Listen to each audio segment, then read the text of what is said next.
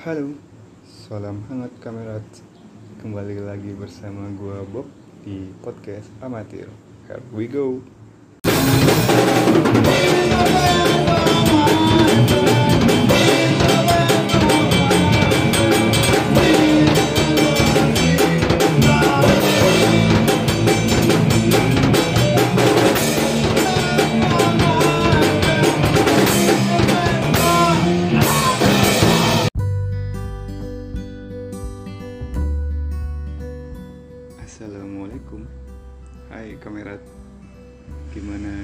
kalian hari ini? Apakah kondisi kesehatan mental kamu menurun? Semoga kalian semua sehat selalu Tetap waras Dan bahagia selalu ya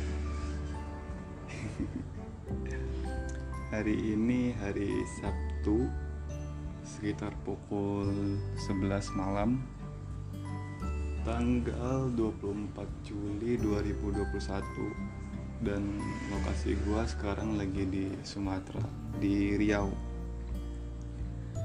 Ya kali ini gua tanpa narasumber gua masih sendiri dulu dikarenakan keadaan situasi dan kondisi dari pemerintah saat ini ya gue mesti di rumah dulu aja. Nah untuk kali ini gue mau ngebahas tentang kecerdasan emosional nih kita diskusi sharing belajar bersama ya seperti yang sudah kalian ketahui sebelumnya itu kan ada yang namanya IQ ada namanya EQ ada namanya SQ ada namanya CQ ada namanya HQ, TQ, dan masih banyak lagi. Cuman untuk kali ini gue mau fokus dulu ke pembahasan kecerdasan emosional. Ini berguna, sangat berguna ya informasi ini untuk kalian yang menjadi guru atau kalian yang mempunyai anggota sebagai tim atau kalian menjadi pimpinan atau kalian nanti bakal bakal memiliki rumah tangga ya kecerdasan emosional itu harus imbang. Yang kita tahu kan seperti orang tua zaman dulu menuntut IQ IQ anaknya untuk tetap tinggi tetap juara. Padahal EQ dan SQ itu harus seimbang. Apa sih EQ itu? EQ tulisannya E dan Q sorry nih kalau gue salah baca. EQ adalah kemampuan untuk mengenali dan memahami emosi diri sendiri dan orang lain. Jadi lo harus benar-benar paham bagaimana kondisi emosional diri lo ataupun orang lain. Emosional di sini kan banyak jenisnya. Ya seperti cemas, marah, bahagia, sedih, gugup, cemburu dan lain-lain. Oke, gue akan mulai masuk ke pembahasan aja ya langsung. Berikut 14 ciri-ciri orang yang memiliki kecerdasan emosional yang tinggi. Jadi kalian bisa cek ini ada di diri kalian masing-masing atau di teman kalian atau di keluarga kalian. Yang pertama, mampu menerima perbedaan. Mampu menerima perbedaan di sini bukan hanya sekedar berbeda suku, berbeda bangsa, berbeda daerah dan negara. Bukan tentang berbicara tentang rasis. Bukan hanya itu ya, jadi contohnya misalnya kalian sedang berdiskusi dengan teman-teman kalian, kalian menghargai pendapat orang lain. Meskipun pendapat orang lain itu benar dan kalian salah atau sebaliknya kalian yang benar dia yang salah, tetap harus didengarkan dulu, jangan langsung dipotong. Jadi orang yang memiliki kecerdasan emosional yang pertama itu harus mampu menerima perbedaan. Yang kedua, memahami makna perasaan orang lain. Nah, kalau untuk ini kalian harus pinter dalam mengidentifikasi pesan apa yang disampaikan dan memberi respon yang tepat. Jadi kalau ada orang yang menuntut kalian ataupun kalian diajak cerita nih curhat sama teman kalian, kalian harus paham nih respon apa yang akan kalian berikan. Misalnya ketika dia cerita tentang kesedihan, ya kalian jangan langsung marah-marah ataupun dia cerita tentang ya kebahagiaan bukan berarti kalian harus sedih.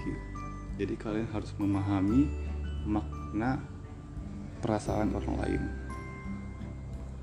Yang ketiga mengakui kesalahan dan kelemahan sendiri.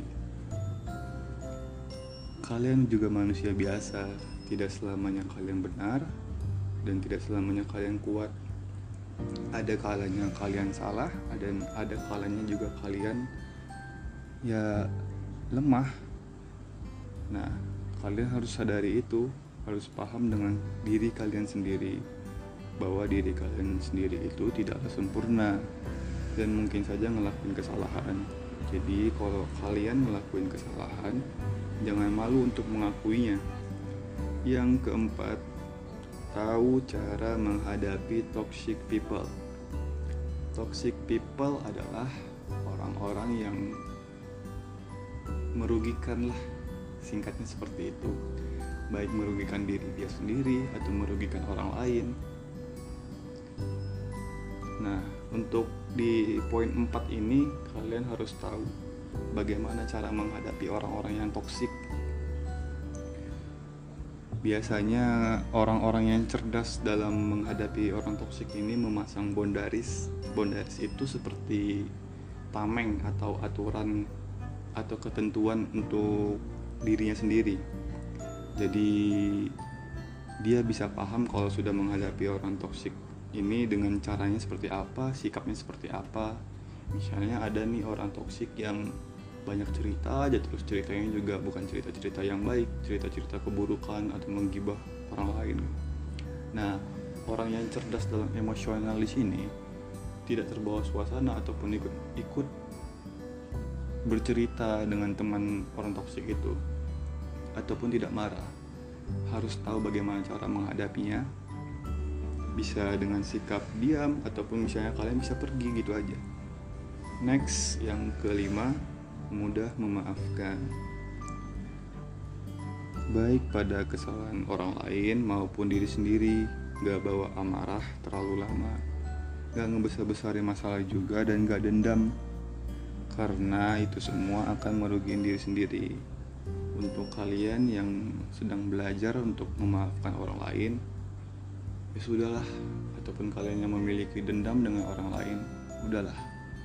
Maafin aja lapang dada tidak ada gunanya buat kalian memendam perasaan emosional tersebut. Justru malah ngerugiin. Jadi orang-orang yang cerdas dan emosional itu mudah memaafkan mudah memaafkan di sini bukan berarti dianggap sepele atau dianggap sebelah mata. Kalian bisa memaafkannya ya karena lillahi ta'ala karena Allah. Bukan karena ingin nggak mau capek doang. Atau udah jenuh bukan karena itu ya. Selanjutnya yang keenam menjaga ekspektasi. Nah ini nih yang sering dirasakan oleh kaum kaum ambisius atau kaum kaum antusias nggak salah sih kalau berekspektasi. Cuman ya dijaga aja jangan terlalu bablas ekspektasinya. Karena ketika berekspektasi itu akhirnya membuat sebuah kekecewaan. Jadi fokus aja dulu ke proses dan jangan terlalu memikirkan hasil. Jadi kalau kalian sekarang atau saat ini sedang melakukan sebuah kegiatan atau kalian mengharapkan sesuatu dari orang jangan berekspektasi tinggi karena realitanya kadang suka berbanding terbalik. Oke yang ketujuh tenang dalam menolak. Nih buat kalian-kalian nih orang yang biasa nggak enakan. Jangan jadi orang nggak enakan. Jadi orang nggak enakan itu nggak enak. Yang selalu mengiyakan semua kehendak orang lain kita harus bisa memilih dan memilah dan memprioritaskan yang lebih penting dari yang lain. Kalau kalian sedang belajar dalam kecerdasan emosional ini kalian harus tenang dalam menolak. Tidak semua hal itu harus kalian iakan. Kalian diajak ke sini ayo. Kalian diajak ke sana ayo. Jangan seperti itu. Sekiranya itu merugikan diri kalian lebih baik ditolak dalam keadaan tenang dan pilihan paling bijak selanjutnya yang kedelapan menerima kritikan Sediakan ruang dalam hati kalian untuk evaluasi memperbaiki diri. Lapang dada adalah kuncinya. Jadi, ketika kritikan datang kepada diri kalian, jangan langsung down. Jadikan itu sebagai batu loncatan agar kalian jadi pribadi yang lebih tangguh lagi ke depannya. Tidak semua kritikan itu buruk loh. Mungkin kalau yang buruk itu kita golongin ke dalam cacian atau hinaan ya. Banyak kritikan itu yang membangun cuman tidak semua orang itu kuat dalam menghadapi kritikan. Biasanya ada yang mengkritik nih contoh kayak netizen gitu mengkritik diri lo apaan sih? Cuman bisa tiduran doang apaan sih? Ini doang males apaan sih? gitu misalnya lo lo gendutan banget sih. Udah yang kayak gitu jangan dibawa pusing. Bagaimana caranya lo bisa ngebuktiin ke mereka? Lo jual lo beli omongan mereka dengan cara pembuktian. Misalnya lo dikatakan body shaming lo dikatakan gendut lo katakan hitam lo katakan jerawat ya udah. Lo perbaiki diri lo dengan cara mencintai diri lo self love lo untuk untuk memperbaiki itu semua jadi yang kedelapan itu adalah menerima kritikan dengan lapang dada Next yang ke sembilan menjaga komitmen. Menjaga komitmen berarti bertanggung jawab dengan apa yang sudah kalian janjikan. Termasuk hal-hal kecil dengan orang-orang kecil karena itu sangat berharga bagi orang lain. Misalnya kalian bikin janji dengan orang, eh nanti kita uh, jalan ke sini ya. Nanti kita rapat sekitar pukul 7 malam. Walaupun lu cuma ngobrol berdua atau lu ngobrol bertiga dan pembahasannya nggak terlalu penting-penting banget jangan lu anggap sepele hal-hal seperti itu. Kalau lu udah membuat komitmen berarti lu harus menempati kecuali ada hal-hal ada hal-hal urgensi yang tidak bisa lu hindarin saat itu juga. Lu tinggal berkabar aja ke mereka dengan cara yang baik karena untuk menjaga komitmen itu penting. Beberapa orang bisa menilai kinerja kita dari komitmen. Jadi tolong hargai komitmen yang sudah lo buat. Yang ke 10 pinter menempatkan diri. Lo harus tahu dengan siapa lo berbicara. Cara mengatur intonasi ritme dari gaya bicara dan bahasa ke orang lain uh, eh, gue ngebagi dulu ya komunikasi itu dibagi ada dua.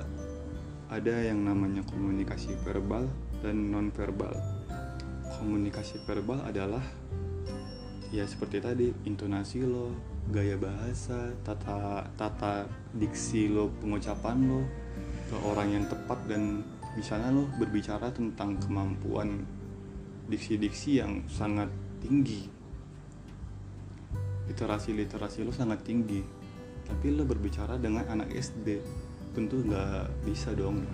Atau lo berbicara seperti anak-anak di hadapan para orang tua atau di hadapan para guru orang-orang yang berpendidikan lo bakal dianggap rendah oleh mereka. Jadi lo pahami dulu nih lo sedang berhadapan dengan siapa. Itu untuk verbal. Kalau untuk non verbal itu dinilai dari bagaimana lo cara mengekspresikan kata-kata lo dengan mimik wajah lo? Dengan bahasa tubuh? Dengan gestur? Pandangan arah mata lu ke orang tersebut? Karena bagi beberapa orang itu juga suatu penilaian. Misalnya lu ngobrol dengan seseorang. Tangan lu bersila ke dada dan muka lu ke arah kiri sementara dia di depan lu itu lu bisa dianggap tidak menghargai mereka sementara mereka ada di depan lu. Jadi kalau lu memang mau belajar kecerdasan emosional lu harus pinter menempatkan diri. Ditambah lagi lu jangan pernah ketika lu berbicara dengan orang lu malah sibuk dengan HP lu sendiri. Kalaupun memang urgent lu izin ke dia siapa pun dia bentar ya gue mau main HP bentar. Ada ada orang tua yang lagi ngehubungin gitu. Oke. Next yang ke 11 memiliki empati yang tinggi. Jika sudah berniat tulus membantu orang lain usahakan diri lu memahami kondisi orang tersebut. Dengarkan seluruh ceritanya dari awal sampai akhir. Jangan dibantah. Jika sudah lu tanyain dulu lu butuh solusi apa? Enggak. Kalau dia sudah selesai dan dia hanya butuh pendengar saja. Jadi lo bisa ngelakuin aksi apa selanjutnya. Karena nggak semua orang itu ketika sedang curhat membutuhkan solusi. Jadi misalnya nih kita ambil contoh kasus.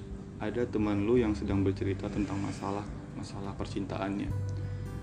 Yang pertama lu jangan memotong pembicaraan dia. Dengarkan dulu sampai akhir sampai beres. Dan yang kedua lu jangan sok-sokan bijak kalau memang lu bijak lu tanyakan dulu ke dia. Lu jangan langsung memberikan motivasi ataupun ataupun solusi untuk dia karena belum tentu dia butuh. Coba tanyakan dulu butuh tanggapan apa tidak?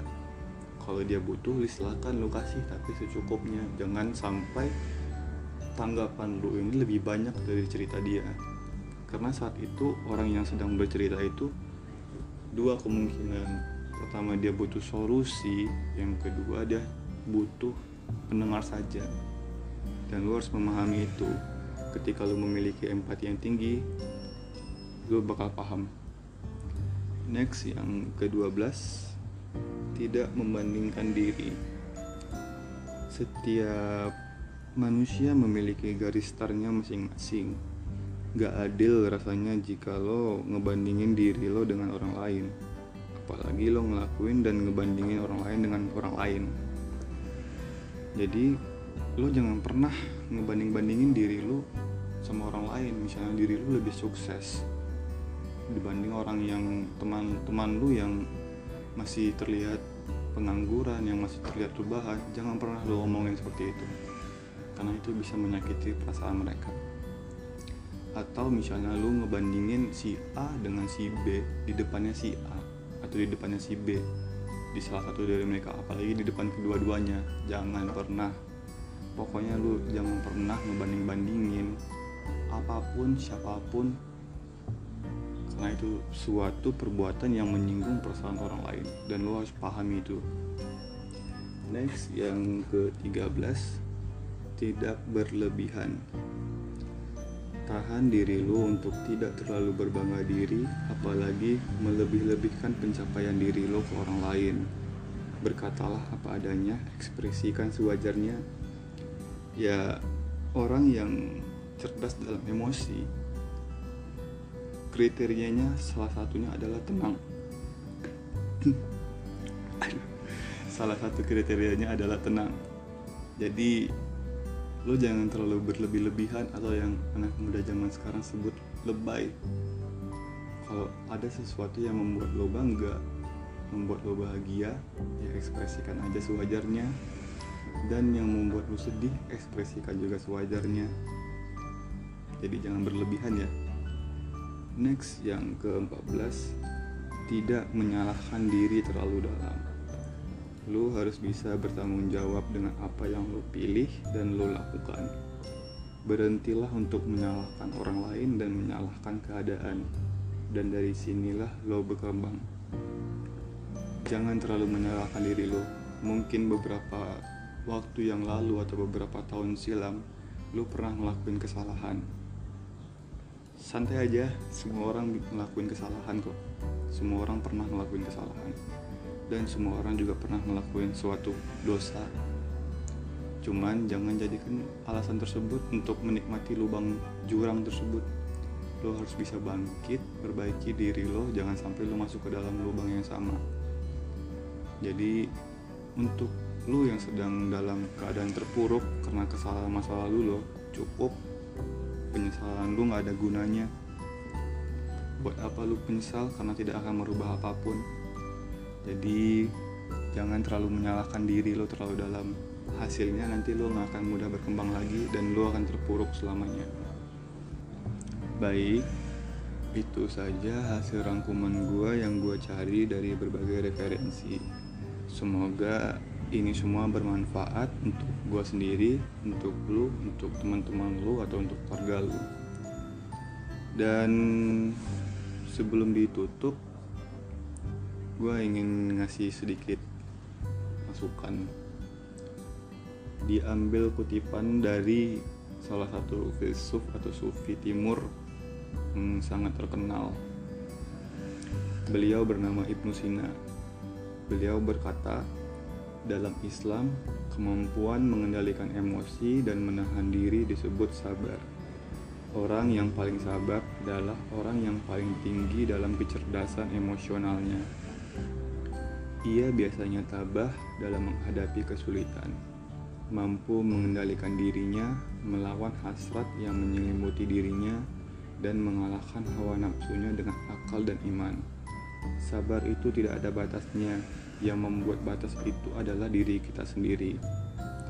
Kepanikan adalah separuh penyakit, ketenangan adalah separuh obat, dan kesabaran adalah permulaan kesembuhan. Baik, itu saja pembahasan gua malam ini. Semoga hal-hal ini bermanfaat untuk kita semua. Gua pamit undur diri. Semoga next time kita bisa berjumpa kembali. Gua minta maaf apabila gua ada salah kata salah ucap ataupun salah referensi. Dan terima kasih untuk kalian yang masih setia mendengarkan sampai akhir Wabillahi taufiq hidayah. Wassalamualaikum warahmatullahi wabarakatuh. Ciao.